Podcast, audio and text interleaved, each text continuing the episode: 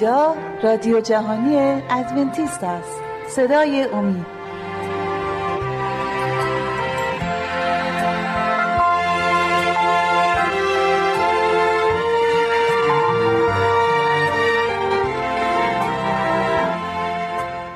با عرض سلام خدمت شما بینندگان و شنوندگان برنامه صدای امید. از شما دعوت میکنم نیم ساعت پیش رو رو با ما همراه باشید. سلام. سلام شهباز.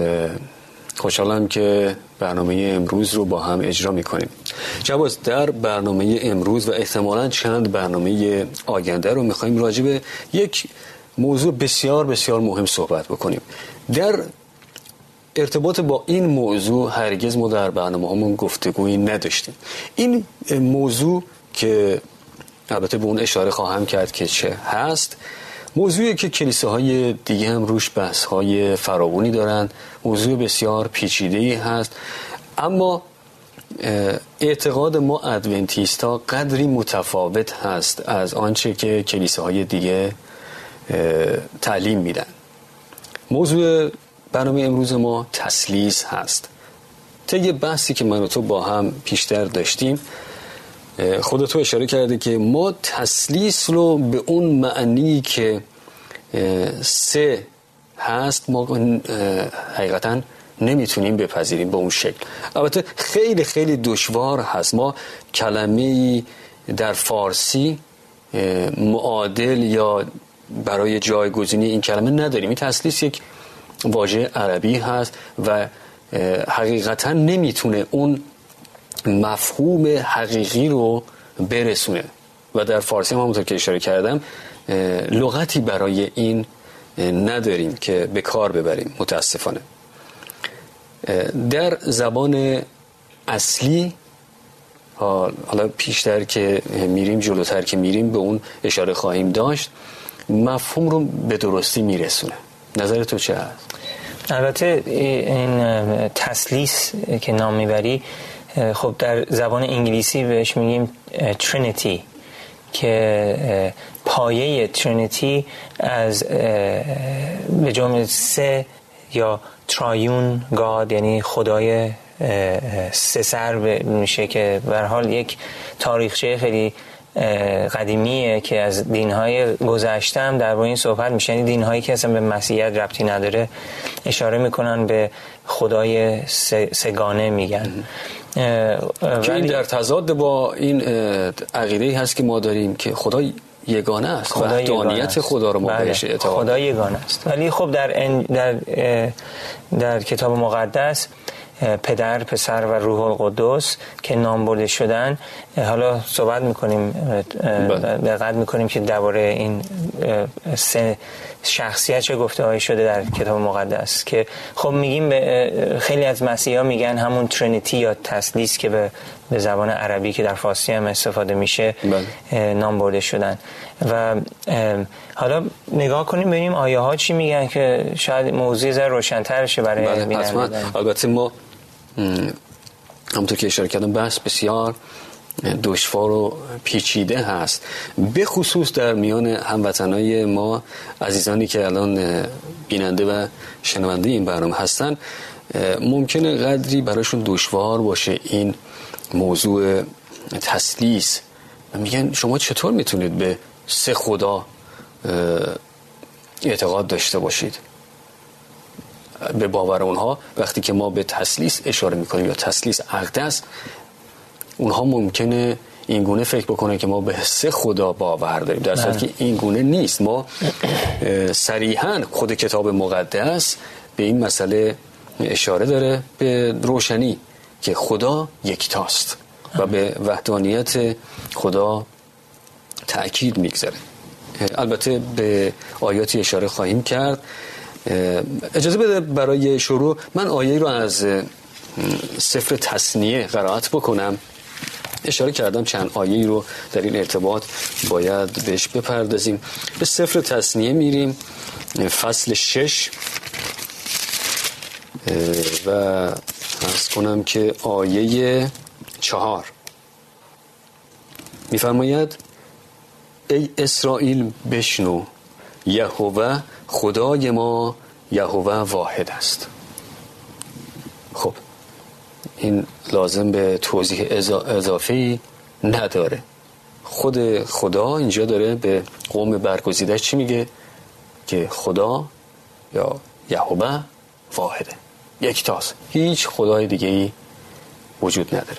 خب یگانگی خدا رو داریم در بحث میکنیم که خب خدا یک هست، واحد است، ولی در همین آیه های بسیار زیادی از ساعت قدیم که درباره خدا صحبت میکنه و این یگانگی خدا خیلی مهمه. اینقدر مهم بودش که خود خدا بیان میکنه، میگه من یکی هستم، من واحد هستم. و در اتفاقا حضرت موسی در کتاب خروج فصل سه هم صحبت‌هایی شده درباره همین این موضوع مهم که خدا یکی هست. همونجوری که خود توضیح دادی، چطور ما میتونیم بگیم سه تا اگه خدا یکیه؟ چطور ما میتونیم سه تا؟ خب این موضوع خیلی مشکله برای انسان، انسانی که به هر حال فانی هست. خیلی مشکله که ما بتونیم اینو هم درکش کنیم. حالا مشکل تره که بتونیم بیانش کنیم. وقتی اینقدر اشکال هست که میخوایم درکش کنیم، چجوری میخوایم بیانش کنیم؟ بله. یه حقیقتیه که به هر حال خداوند، همون که داشتیم قبلا صحبت میکردیم، این حقیقتی که درباره خدا، یگانگی خدا که سه تا هست ولی یکگانه است، داشتیم درباره یک دریایی صحبت میکردیم، دریایی که مثل دانش دنیا، همه دانشی که خدا ما داده یک دریا باشه.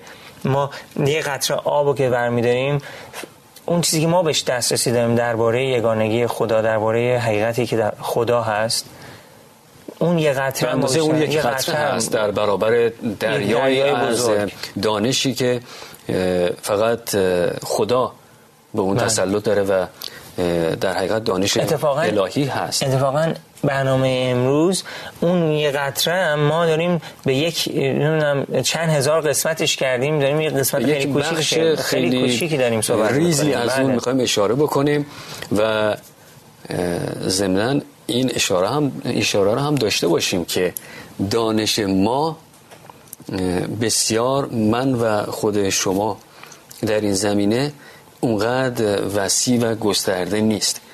هر آنچه که ما اینجا امروز و احتمالا در برنامه‌های آینده بیان می‌کنیم پیرامون این موضوع از خودمون نیست. تمام اینها رو، آیاتی رو از کلام خدا، از کتاب مقدس برمی‌گزینیم، قرائت می‌کنیم و توضیحات مختصری رو اینجا ارائه میدیم.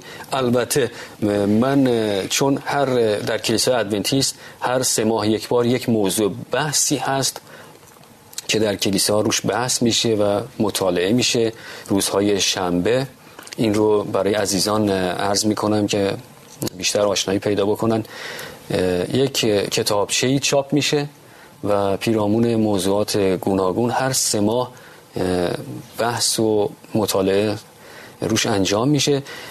سه ماه اول سال دو هزار و دوازده پیرامون شناخت خدا هست و چگونه میتونیم خدا رو بشناسیم. البته باز هم لازم اشاره بکنیم دانش ما بسیار بسیار اندک هست که به اون ذات و اون واقعیت خدا پی ببریم، ولی به هر حال تا اونجا که خدا به ما اجازه داده از طریق کلامش به این موضوع میپردازیم. من اگر اجازه بدی یک موضوع از اینجا یادداشت کردم، لازم میدونم این رو اینجا قرائت بکنم، یه دو سه خطی هست اگر اجازه بدی قبل از اینکه به بحثمون بپردازیم. میگه خدا در تسنیه، همونطور که قرائت کردم، بشنو ای اسرائیل، خداوند خدای ما خدای یکتاست، واحده. حالا یه آیه دیگه هست در کتاب پیدایش فصل دو آیه بیست و چهار، اون رو هم قرائت میکنم، بعد این دو رو با هم یک مقایسه میکنیم. کتاب پیدایش فصل دو آیه بیست و چهار، از این سبب مرد پدر و مادر خود را ترک کرده با زن خیش خواهد پیوست و یک تن خواهند بود. این یک تنی که اینجا استفاده میکنه و در آیه چهار فصل شش تسنیه راجب یک تن، یک تن واحد صحبت میکنه. در کلمه عبری که برای این استفاده شده خیلی جالب هست که اینو بهش بپردازیم، یعنی زبان اصلی. میگه ایخاد.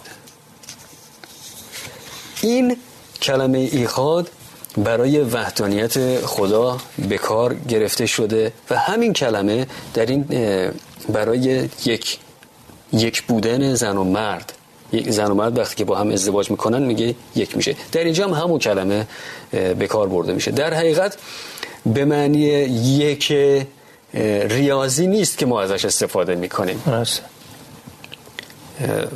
و در حقیقت ما معادلی برای این کلمه زبان اصلی نداریم، در لااقل در فارسی نداریم. فکر نمی‌کنم در زبان‌های دیگه هم بشه به راحتی معادلی یا مترادفی برای این کلمه پیدا کرد.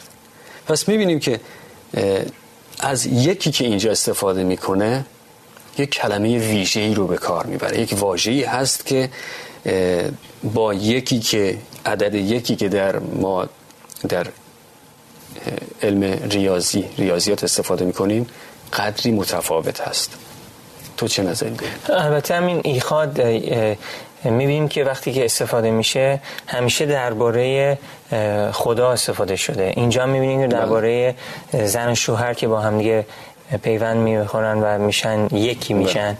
اینجا میبینیم که این یک یک این ایخاد معنایی داره که همونجوری که خودت گفتی در که نمره یک در ریاضیات استفاده میشه نیست، چون که داریم نشون میدیم دو نفر میشن یک نفر بله. یک اتحادی رو نشون میده، یک پیوندی بین دو نفره و میبینیم یک اتحاد ویژه است اینجا خیلی خاص و و و معنی بله. اصلی ایخاد حتی در انگلیسی هم نمیتونیم اون معنی واقعی بله. که ایخاد هست رو بیان کنیم.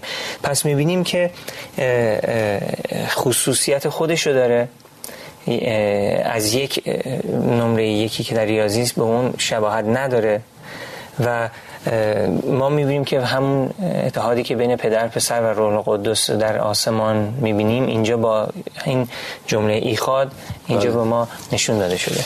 درسته، همینطور. خب عرض کنم من به مسئله الوهیت مسیح قرار میریم، چرا که اجزای این تسلیس چه کسانی هستند؟ پدر هست، همون خدای واحد و یکتا. عیسی مسیح هست که پسر نامیده میشه اینجا، خدای پدر و پسر و روح القدس. حالا به ببینید در بخشی از عهد جدید به جای این تسلیس در حقیقت میاد یک کلمه دیگه هم استفاده میکنه، الوهیت هست، یا در انگلیسی بهش چی میگیم؟ Godhead.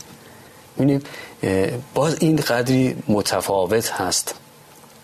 الوهیت اینجا، این الوهیت رو در خود خدا میبینیم، در مسیح میبینیم و روح القدس. حالا بیایم به مسئله الوهیت مسیح بپردازیم و بعد از اون به روح القدس هم اشاره‌ای خواهیم داشت. اما قبل از اون اجازه بده به آگهی هامون بریم، یک چند دقیقه ای رو تنفسی بگیریم، برمیگردیم و برنامه رو ادامه میدیم. عزیزان تا لحظاتی دیگر باز خواهیم گشت، لطفاً با ما باشید.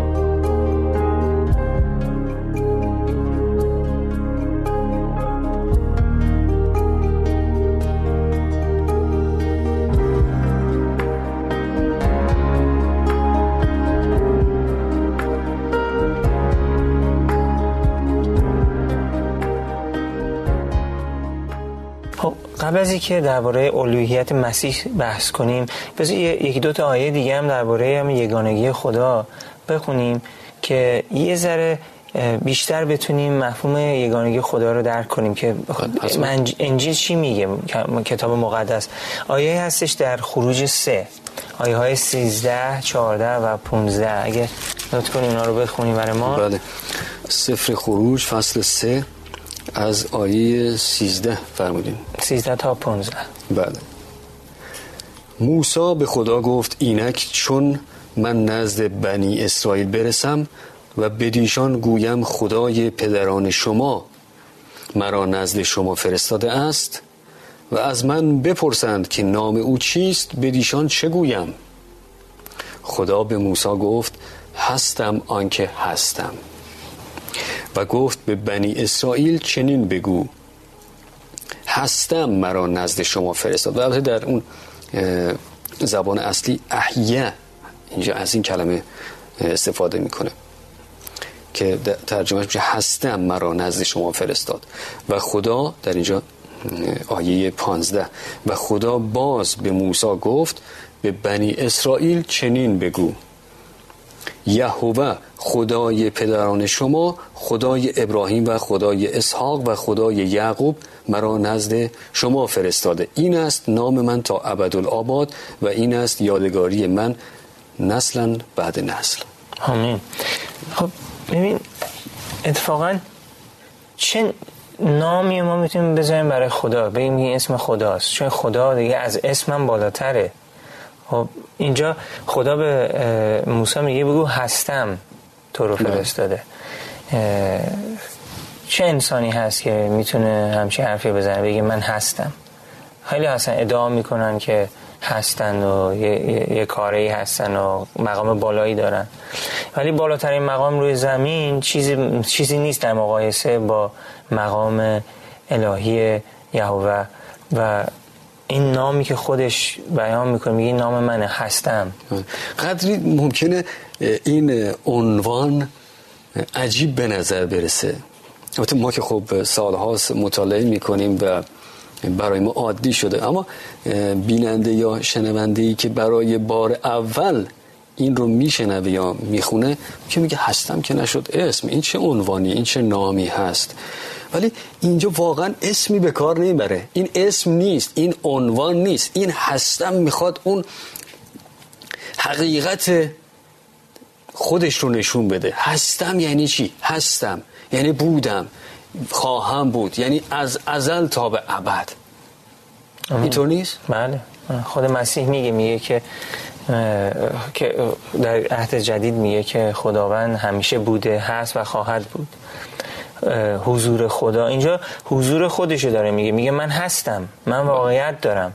همون خداییه که بنی اسرائیل چهارصد سال در مصر خب زیر بردگی بودن و گفت دعا میکردن خداوند خدای ابراهیم بیا ما رو نجات بده.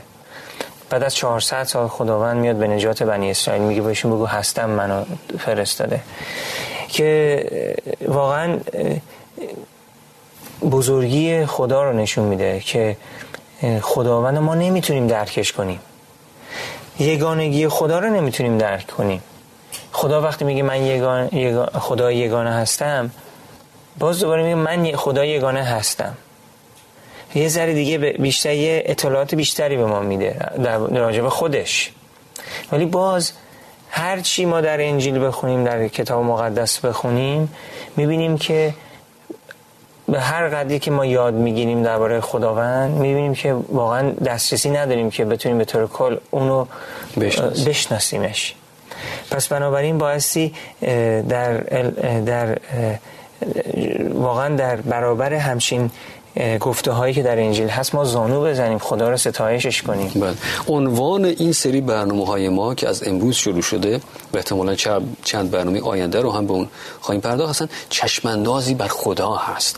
میخواییم ببینیم با مطالعه کلام خود او چطور میتونیم او رو بشناسیم. خداوند خودش رو به صورتهای گوناگون در کلامش به ما میشناسونه. البته این بدین معنی نیست که با مطالعه این چند آیه ما میتونیم به حقیقت وجود او پی ببریم و به درستی او رو بشناسیم در حد اندکی که خدا به ما اجازه داده و اجازه خواهد داد. میتونیم روی او شناختی پیدا بکنیم.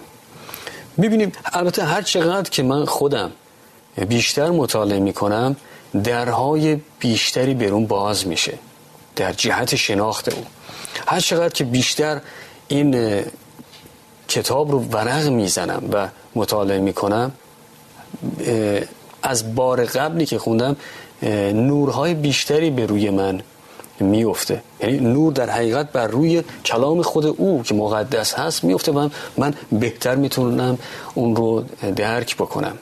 با تمام این ناتوانایی هایی که داریم ما هر چقدر بیشتر مطالعه بکنیم، کنکاش بکنیم، جستجو بکنیم، بیشتر خواهیم یافت. بله بله. اتفاقا عیسی مسیح در عهد جدید وقتی که با رؤسای بنی اسرائیل صحبت میکرد درباره ابراهیم صحبت میکرد و میگفتش که خب اونا اونا میگفتن که ما ما از ابراهیم اومدیم.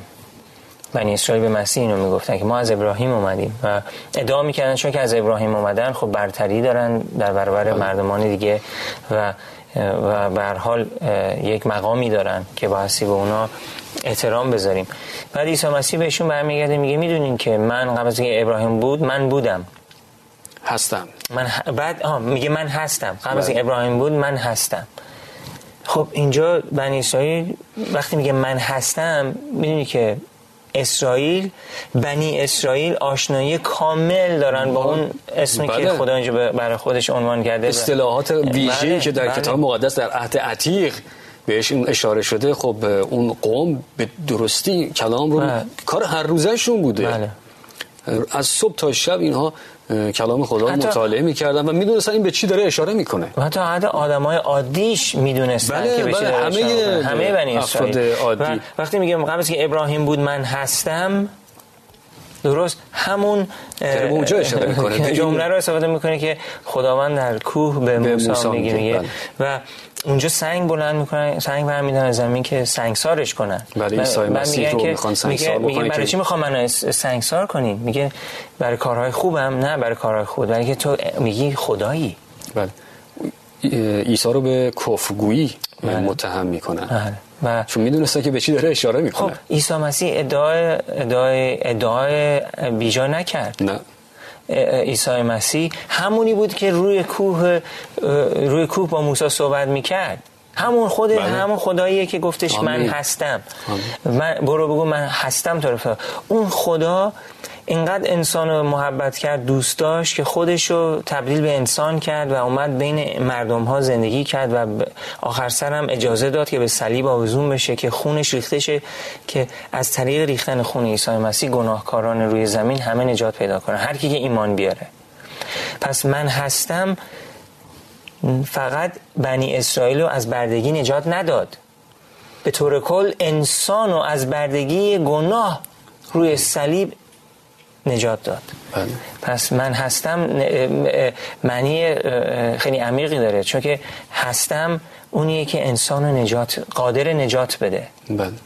حالا در داره. همین رابطه آیه هست در در انجیل یوحنا فصل ده آیه سی آبا مهم داری اشاره میکنی. آیه انجیل مرتبط هست با همین آیه‌ای که الان اینجا ما قرائت کردیم. انجیل یوحنا فصل ده، انجیل یوحنا فصل ده آیه سی که می‌فرماید من اجازه بده از آیه بیست و نه قرائت بکنم. میگه پدری که به من داد از همه بزرگتر است و کسی نمی‌تواند از دست پدر من بگیرد. آیه سی میگه من و پدر یک هستیم. آمین. اینجا عیسی مسیح داره صحبت میکنه به عنوان پسر، میگه من و پدر یک هستیم. اینجا دوباره موضوع همون یک ریاضی نی. که در ریاضیات ما میخونیم نیست و با اون آشنایی داریم. اینجا در حقیقت همون ایخادی که در زبان عبری برای این موضوع استفاده شده، یکی بودن. متاسفانه نتونستیم در این برنامه هم این موضوع رو به پایان برسونیم، ولی در برنامه‌های آینده به این مهم خواهیم پرداخت و از تو سپاسگزاری می‌کنم برای توضیحات خوبت و از شما بینندگان و شنوندگان عزیز هم تشکر می‌کنیم که با ما همراه بودید. امیدواریم موضوع برنامه امروز و موضوع این بحث مورد توجه و استفاده شما قرار گرفته باشه. از شما دعوت می‌کنم که در برنامه بعد هم با ما همراه باشید. این موضوع رو ادامه خواهیم داد. در برنامه بعد به الوهیت مسیح خواهیم پرداخت. تا آن موقع همه شما رو به خداوند بزرگ می‌سپاریم.